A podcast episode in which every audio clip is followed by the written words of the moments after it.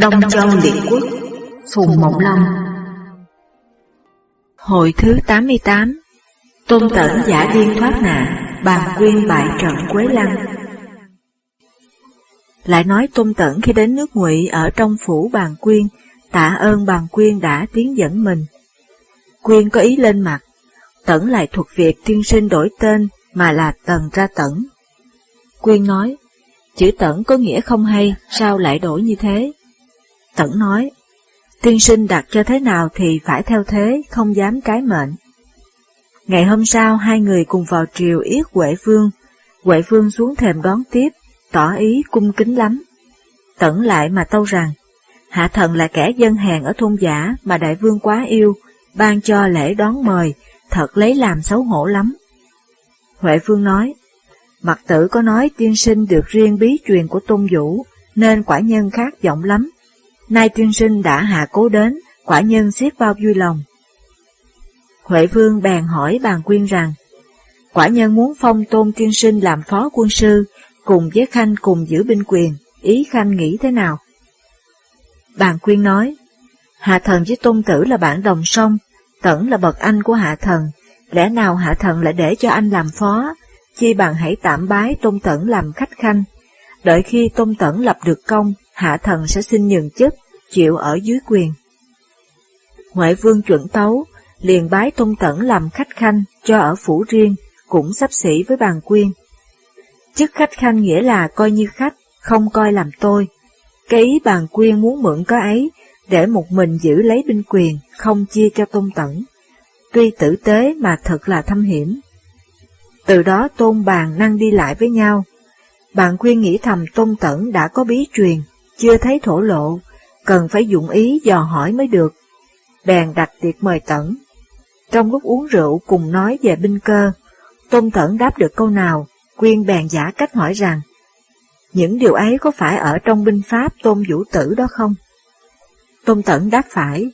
Quyên nói, ấy trước đệ cũng được tiên sinh truyền thụ cho, nhưng vì không dũng tâm nên quên hết cả, nay xin cho mượn để xem lại thì cảm ơn vô cùng.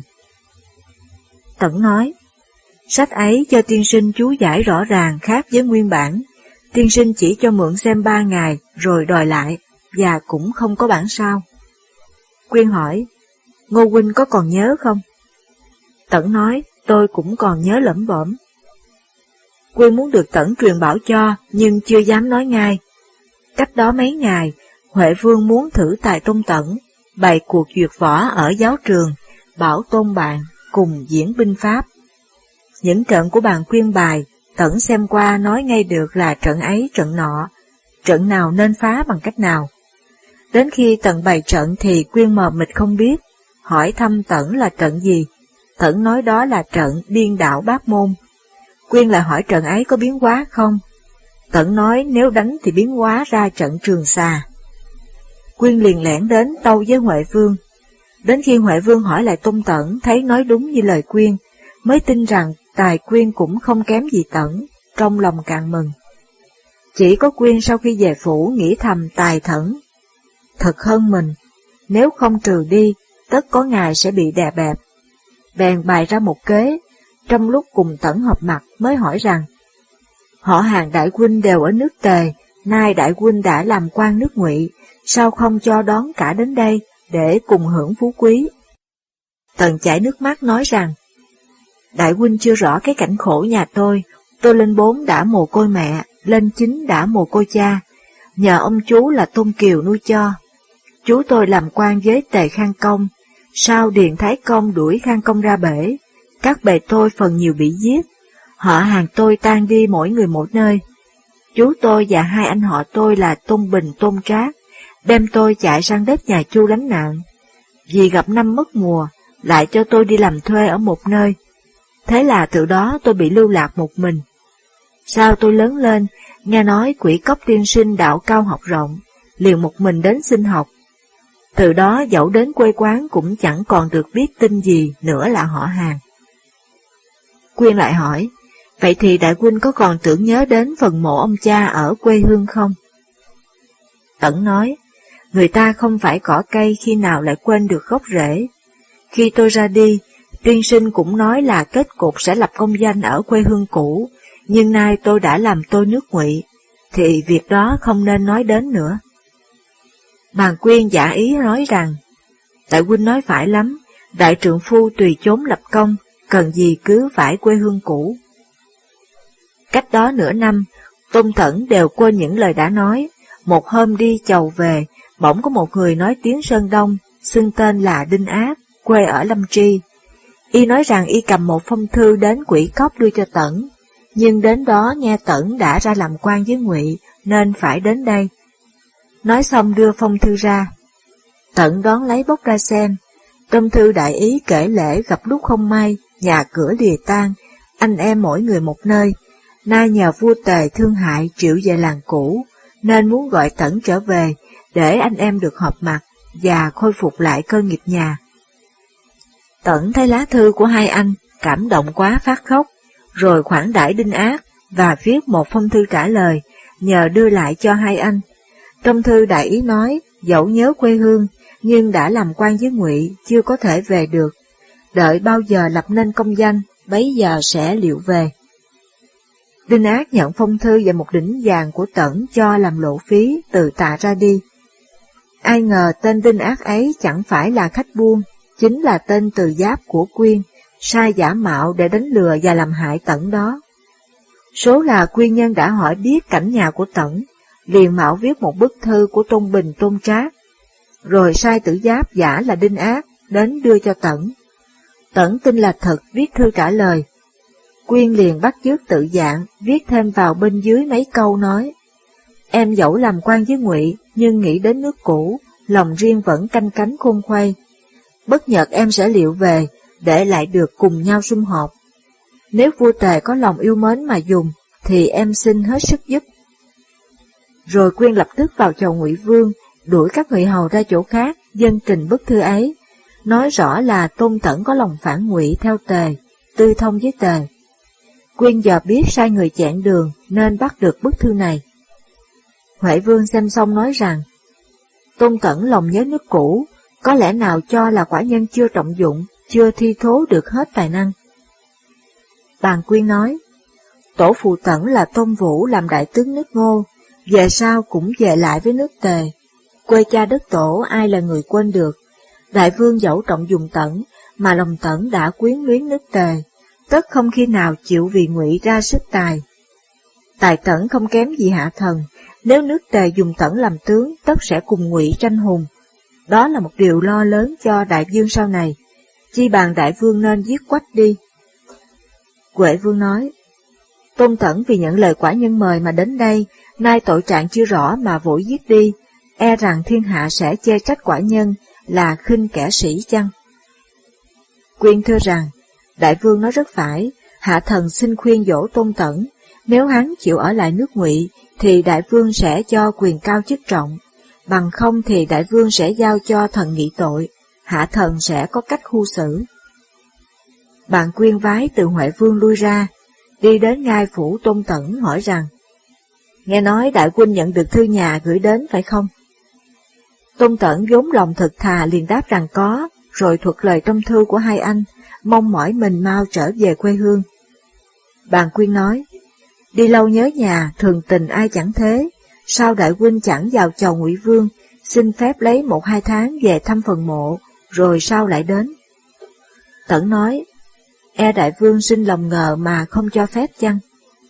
Quyên nói, anh cứ xin, tôi sẽ giúp. Tẩn xin vâng, và nhờ Quyên nói hộ.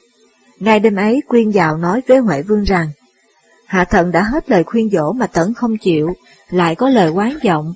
Nếu hắn có dân biểu xin phép nghỉ, đại vương nên kể cái tội tư thông với sứ tề. Huệ Vương gật đầu, Hôm sau quả nhiên Tôn Tẩn dân biểu xin nghỉ hơn một tháng để về nước tề thăm mộ.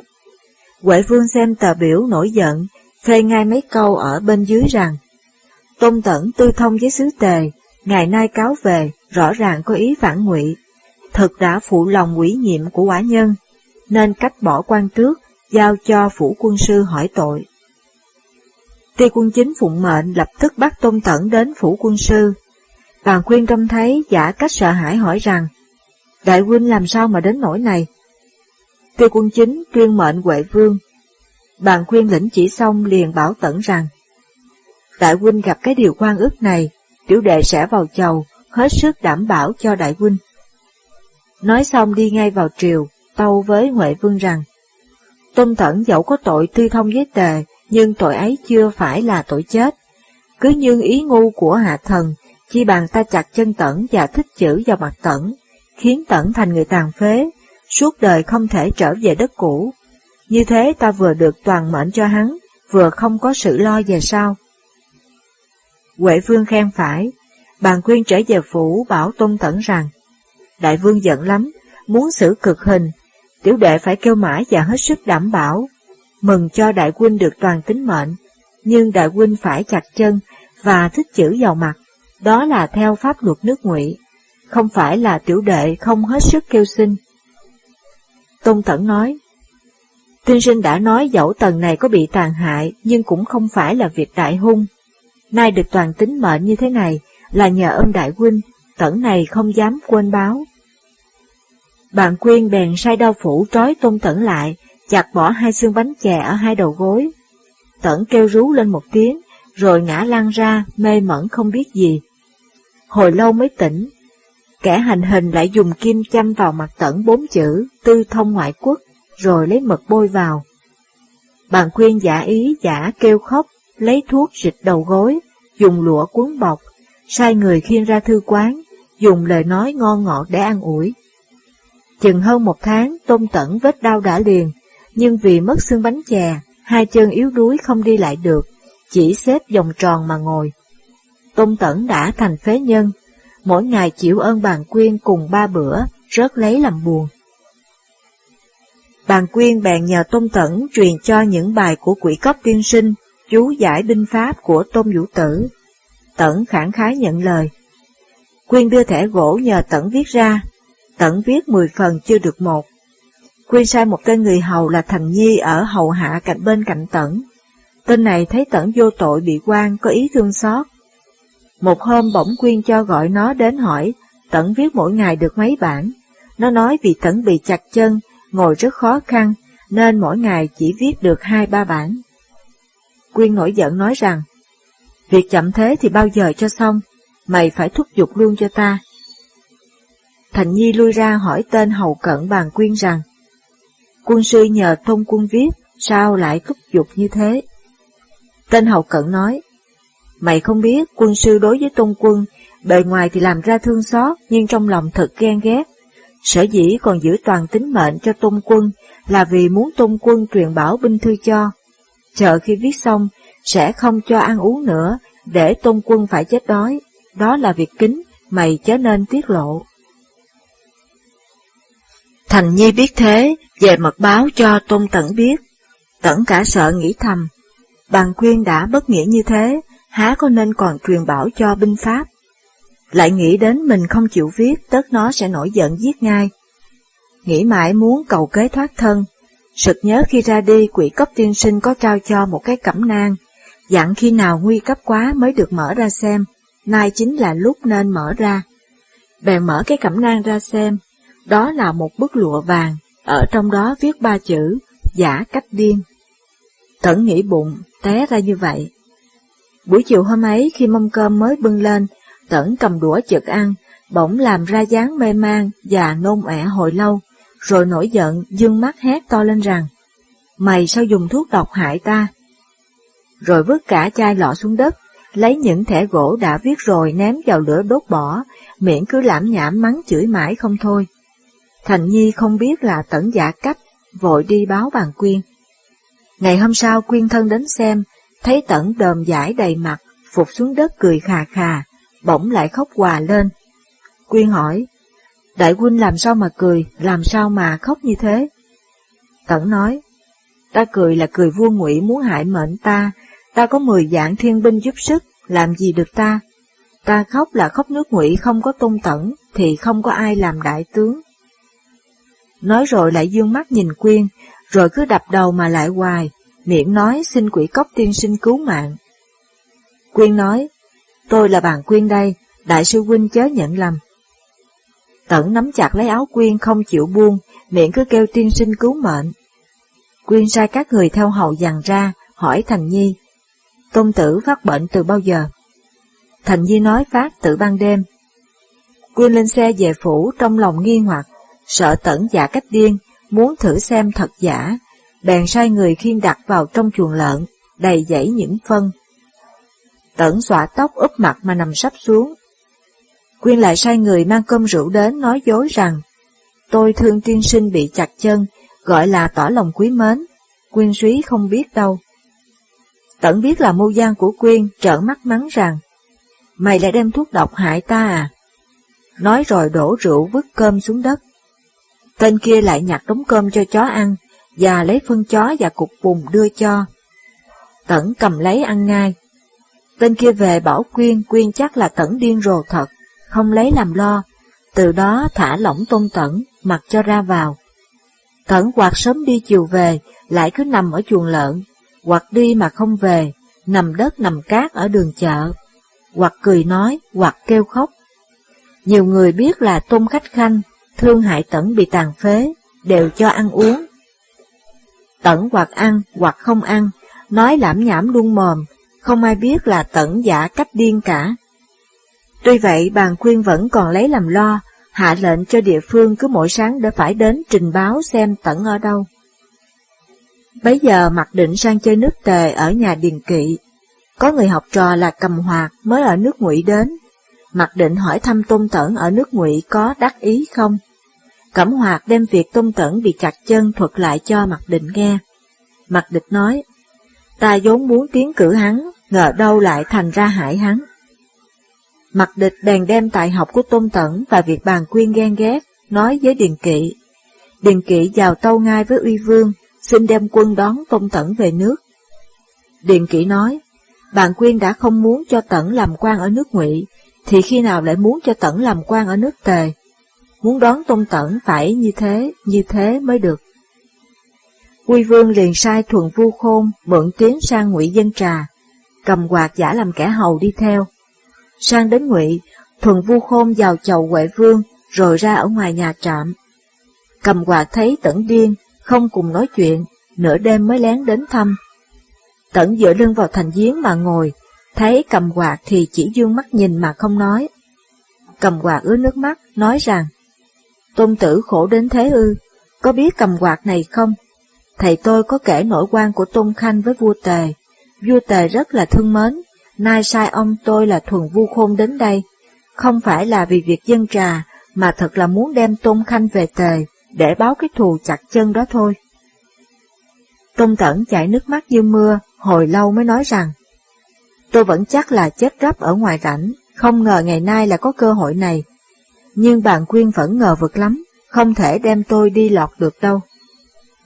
Cầm quạt nói, tôi đã có kế rồi, Tôn Khanh không phải quá lo, chờ khi nào tôi đi, tôi sẽ đến đón, nhưng xin cứ gặp nhau ở đây, chớ dời đi nơi khác. Hôm sau Huệ Vương khoản đãi thuần du khôn, biết khôn là người biện luận giỏi nên tặng vàng lụa rất nhiều. Khôn từ tạ Huệ Vương trực đi, bàn khuyên lại đặt rượu ở trường đình để tiễn hành. Đêm trước cầm quạt đã đem tôn tẩn giấu ở trong một cái xe phủ kính, đem quần áo của tẩn cho một tên đầy tớ là Vương Nghĩa, mặc bù đầu xõa tóc, lấy bùn đất bôi vào mặt, giả làm tôn tẩn. Địa phương cứ thế trình báo, nên bàn quyên không ngờ Thuận Phu Khôn từ biệt bàn quyên, bảo cầm quạt cho xe đi trước và dục đi thật nhanh, còn mình thì đi áp hậu. Mấy ngày sau, Vương Nghĩa cũng tìm được cách thoát thân chạy theo quan địa phương thấy những quần áo bẩn thỉu quăng bỏ ở trên mặt đất, không thấy Tôn Tẩn đâu, liền đi báo bàn quyên. Bàn quyên nghi là Tẩn nhảy xuống giếng tự tử, sai người mò vớt không thấy, lại cho đi dò hỏi khắp nơi cũng không thấy tông tích Tẩn đâu nhưng sợ Ngụy Vương trách hỏi, bèn tâu là Tôn Tẩn chết đuối. Cũng không ngờ là Tôn Tẩn đã về nước tề rồi. Lại nói thuần vu khôn đã mang được Tôn Tẩn ra khỏi đất Ngụy, mới đem Tôn Tẩn tắm rửa và thay quần áo. Khi về đến Lâm Tri, Điền Kỵ thân đi đón ở ngoài mười dặm, nói với Uy Vương, cho đem xe em chở vào triều. Uy Vương hỏi Tẩn về binh pháp, muốn cho Tẩn làm quan ngai. Tẩn nói, Hạ thần chưa có chút công gì, không dám nhận chức. Giả lại bàn quyên nếu biết hạ thần làm quan với tề, lại sinh lòng ghen ghét.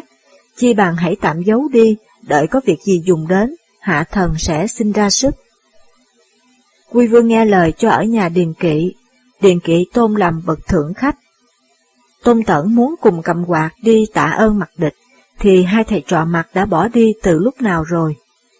Tẩn ái nái mãi, rồi sai người dò hỏi tin Tôn Bình Tôn Trác thì chẳng thấy tâm hơi, mới biết là bạn Quyên đánh lừa.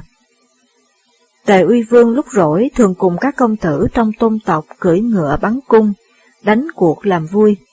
Điền Kỵ vì sức ngựa kém nên thường thua cuộc. Một hôm Điền Kỵ đưa Tôn Tẩn cùng đến trường bắn xem bắn.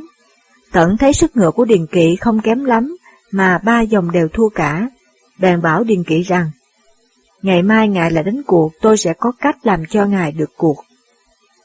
Điền Kỵ nói, nếu quả thiên sinh có cách làm cho tôi thế nào cũng được, tôi sẽ xin lại cùng đại vương đánh cuộc một nghìn vàng. Tẩn Bảo Điền Kỵ cứ vào câu xin đánh cuộc với Uy Vương, Uy Vương nhận lời. Đến ngày thi các công tử đều sắp sửa xe ngựa đến trường thi, dân chúng họp xem đến vài nghìn người. Điền Kỵ hỏi Tẩn rằng, cách quyết thắng của tiên sinh thế nào, một nghìn vàng đánh cuộc không phải chuyện chơi. Tôn Tẩn nói, ngựa tốt ở nước tề đều tụ họp cả ở trong tàu nhà vua, ngài nếu cứ theo thứ tự mà đua thì khó được lắm, nhưng tôi có thể dùng thuật mà được cuộc. Ngài nên biết đã chia ra dòng đua tất có chia ra ba hạng nhất nhì ba. Đem con ngựa hạng ba của ngài thi với con ngựa hạng nhất của vua, rồi đem con ngựa hạng nhất của ngài thi với con hạng nhì của vua. Đem con ngựa hạng nhì của ngài thi với con ngựa hạng ba của vua. Ngài dẫu bị thua một vòng, tất còn được hai vòng. Điền kỵ phục là thuật giỏi, rồi dùng yên vàng nệm gấm thắng vào con ngựa hạng ba, giả làm con ngựa hạng nhất, cùng uy vương đánh cuộc một vòng trước. Sức ngựa kém nhau xa quá, Điền kỵ lại mất nghìn vàng. Uy vương cả cười. Điền kỵ nói, còn hai vòng nữa nếu tôi thua cả, bấy giờ sẽ cười. Đến khi thi hai vòng thứ hai và thứ ba, thì quả nhiên ngựa của Điền Kỵ đều thắng cả. Điền Kỵ được cuộc một nghìn vàng, liền tâu rằng, sự được cuộc ngày hôm nay không phải sức ngựa của hạ thần, đều là thuật của tôn tử dạy cho cả. Quy vương lấy làm khen ngợi, cho rằng một việc nhỏ mọn như thế đã đủ tỏ cái trí của tôn tử. Từ đó càng thêm kính trọng, ban thưởng rất nhiều. Lại nói chuyện Ngụy Huệ Vương đã bỏ tôn tẩn, giao việc khôi phục đất Trung Sơn cho bàn quyên. Bàn quyên tâu rằng đất Trung Sơn ở xa nước Ngụy, vậy nên đem quân đánh thẳng vào Hàm Đan để báo thù ngày trước. Huệ Vương bằng lòng, bàn quyên đem 500 cổ xe đi đánh, vây thành Hàm Đan. Triệu Thành Hầu đem đất Trung Sơn đúc cho Tề để cầu cứu. Tề Uy Vương đã biết tài Tôn Tẩn, muốn cử làm đại tướng. Tôn Tẩn từ mà nói rằng, Hạ thần là kẻ đã bị hành hình mà sống thừa, nếu cho làm chủ tướng, e quân dịch sẽ cười là nước tề không có tướng tài. Xin đại vương cử Điền Kỵ làm tướng thì hơn. Quy vương bèn cử Điền Kỷ làm tướng, Tôn Tẩn làm quân sư, cứ ở luôn trong xe, ngầm bài mưu kế mà không để lộ tên ra. Điền Kỵ muốn đem binh đi cứu Hàm Đan. Tôn Tẩn ngăn rằng, tướng nước triệu không đương nổi bàn quyên, quân ta đến được Hàm Đan, thì thành đã bị hạ rồi. Chi bạn cứ đóng quân ở giữa đường, mà rêu rao lên rằng ta muốn đánh tương lăng. Bạn quyên tất phải quay về, bấy giờ ta sẽ đón đánh, thế nào cũng được. Điền kỵ theo lời, quả nhiên tướng triệu là ngưu tuyền chờ mãi quân tề không đến, thế cùng phải đem thành hàm đan, đầu hàng bàn quyên. Bàn quyên sai người báo tiệp cho vua ngụy biết, lại đang muốn tiến quân, thì được tin tề sai điền kỵ đem quân đánh tương lăng, bèn quảng sợ vội rút quân về. Khi còn cách Quế Lan chừng hai mươi dặm, thì gặp quân tề. Nguyên tôn dịch tẩn, đã liệu biết quân ngụy tất đến, sai nha tướng là viên đạt, đem ba nghìn quân chặn đường khiêu chiến. Cháu họ bàn quyên là bàn thông, lĩnh tiền độ đến trước, liền xông vào đánh chừng hai mươi hợp. Viên đạt giả cách thua chạy, bàn thông sợ có kẻ, không dám đuổi theo, trở lại bẩm với bàn quyên. Quyên nổi giận mắng rằng, nếu tiểu tướng ấy còn không bắt nổi thì bắt thế nào được tiền kỵ. nói rồi dẫn đại quân đuổi theo. Khi sắp đến Quế Lăng, thấy trước mặt quân tề bày thành trận thế, nhìn xem rõ ràng là trận pháp điên đảo bát môn, là thế trận khi Tôn Tẩn mới đến nước ngụy đã bài. Trong lòng nghi hoặc, nghĩ thầm Điền Kỵ làm sao lại biết được trận pháp này, hay là Tôn Tẩn đã lẻn về nước tề chăng? Đoạn cũng bày ra trận thế. Bên quân tề Điền Kỵ cởi ngựa ra trận, gọi tướng ngụy có tay nào giỏi thì ra nói chuyện. Bàn quyên cưỡi ngựa ra, bảo Điền Kỵ rằng, Tề với ngụy vẫn có hòa hiếu, ngụy đánh triệu có giữ gì đến tề. Tướng quân bỏ việc hòa hiếu mà tìm việc cừu thù, thật là thất kế. Điền Kỵ nói, Triệu đem đất Trung Sơn dân cho chúa công ta, chúa công ta sai đem quân đến cứu, nếu ngụy cũng cắt vài quân đem dân, thì ta lập tức rút quân về ngay. Quyên nổi giận nói rằng, ngươi có bản lĩnh gì mà dám đối địch với ta? Điền Kỵ nói, ngươi đã tự đắc là có bản lĩnh, vậy có biết trận pháp của ta đây không? Quyên nói, đó là trận pháp điên đảo bát môn, ta học được của thầy quỷ cốc. Ngươi ăn cắp ở đâu được một vài phần, lại dám hỏi ta. Ở nước ta dù đứa trẻ con lên ba, cũng đều biết cả. Điền kỵ nói, ngươi đã biết, thế có dám đánh không?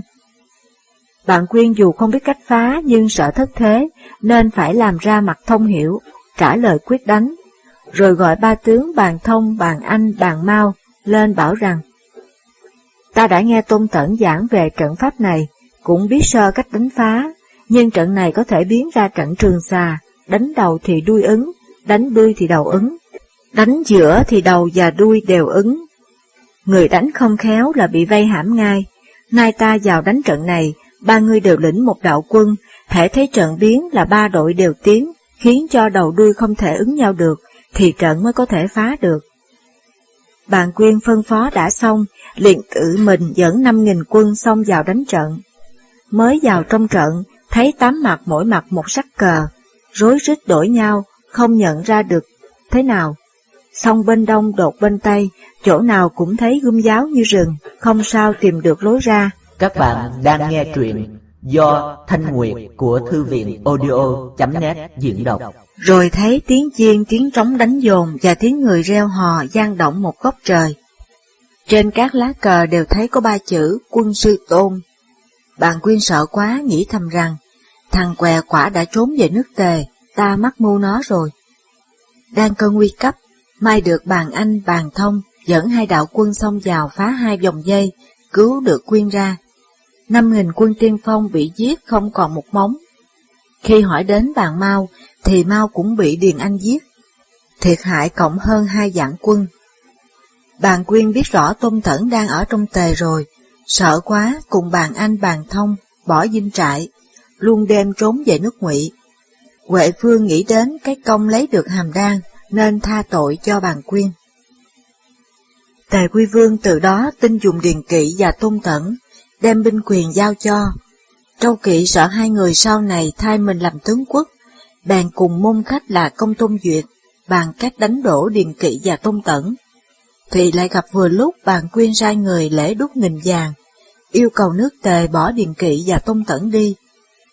Trâu Kỵ bèn sai công tôn duyệt giả làm người nhà Điền Kỵ, đem tiền đến nhờ một lão thầy bói ở ngũ cổ, nói Điền Kỵ nay có binh quyền ở tay, muốn mưu việc lớn, nhờ đoán xem tốt xấu thế nào. Lão thầy bói chối là việc bội nghịch không dám giữ nghe. Công Tôn Duyệt nói không xem cho thì thôi, xin giữ kín đừng tiết lộ cho ai biết. Công Tôn Duyệt vừa đi ra thì sai gia nhân của Châu Kỵ đã ập vào bắt lão thầy bói, hạch tội xem bói cho kẻ phản thần. Thầy bói bảo rằng tuy có người đến bói nhưng chưa hề gieo quẻ. Rồi Châu Kỵ vào ngay chầu uy vương, câu việc điền kỵ xem bói, và dẫn cả thầy bói đến làm chứng. Uy vương quả đem lòng ngờ, hàng ngày sai người dò xét cử động của Điền Kỵ. Điền Kỵ biết chuyện, bèn thác bệnh giao trả binh quyền. Tôn Tẩn cũng từ chức quân sư. Bàn quy nghe tin trong lòng vui sướng quá, cho là từ nay mình có thể ngang dọc thiên hạ.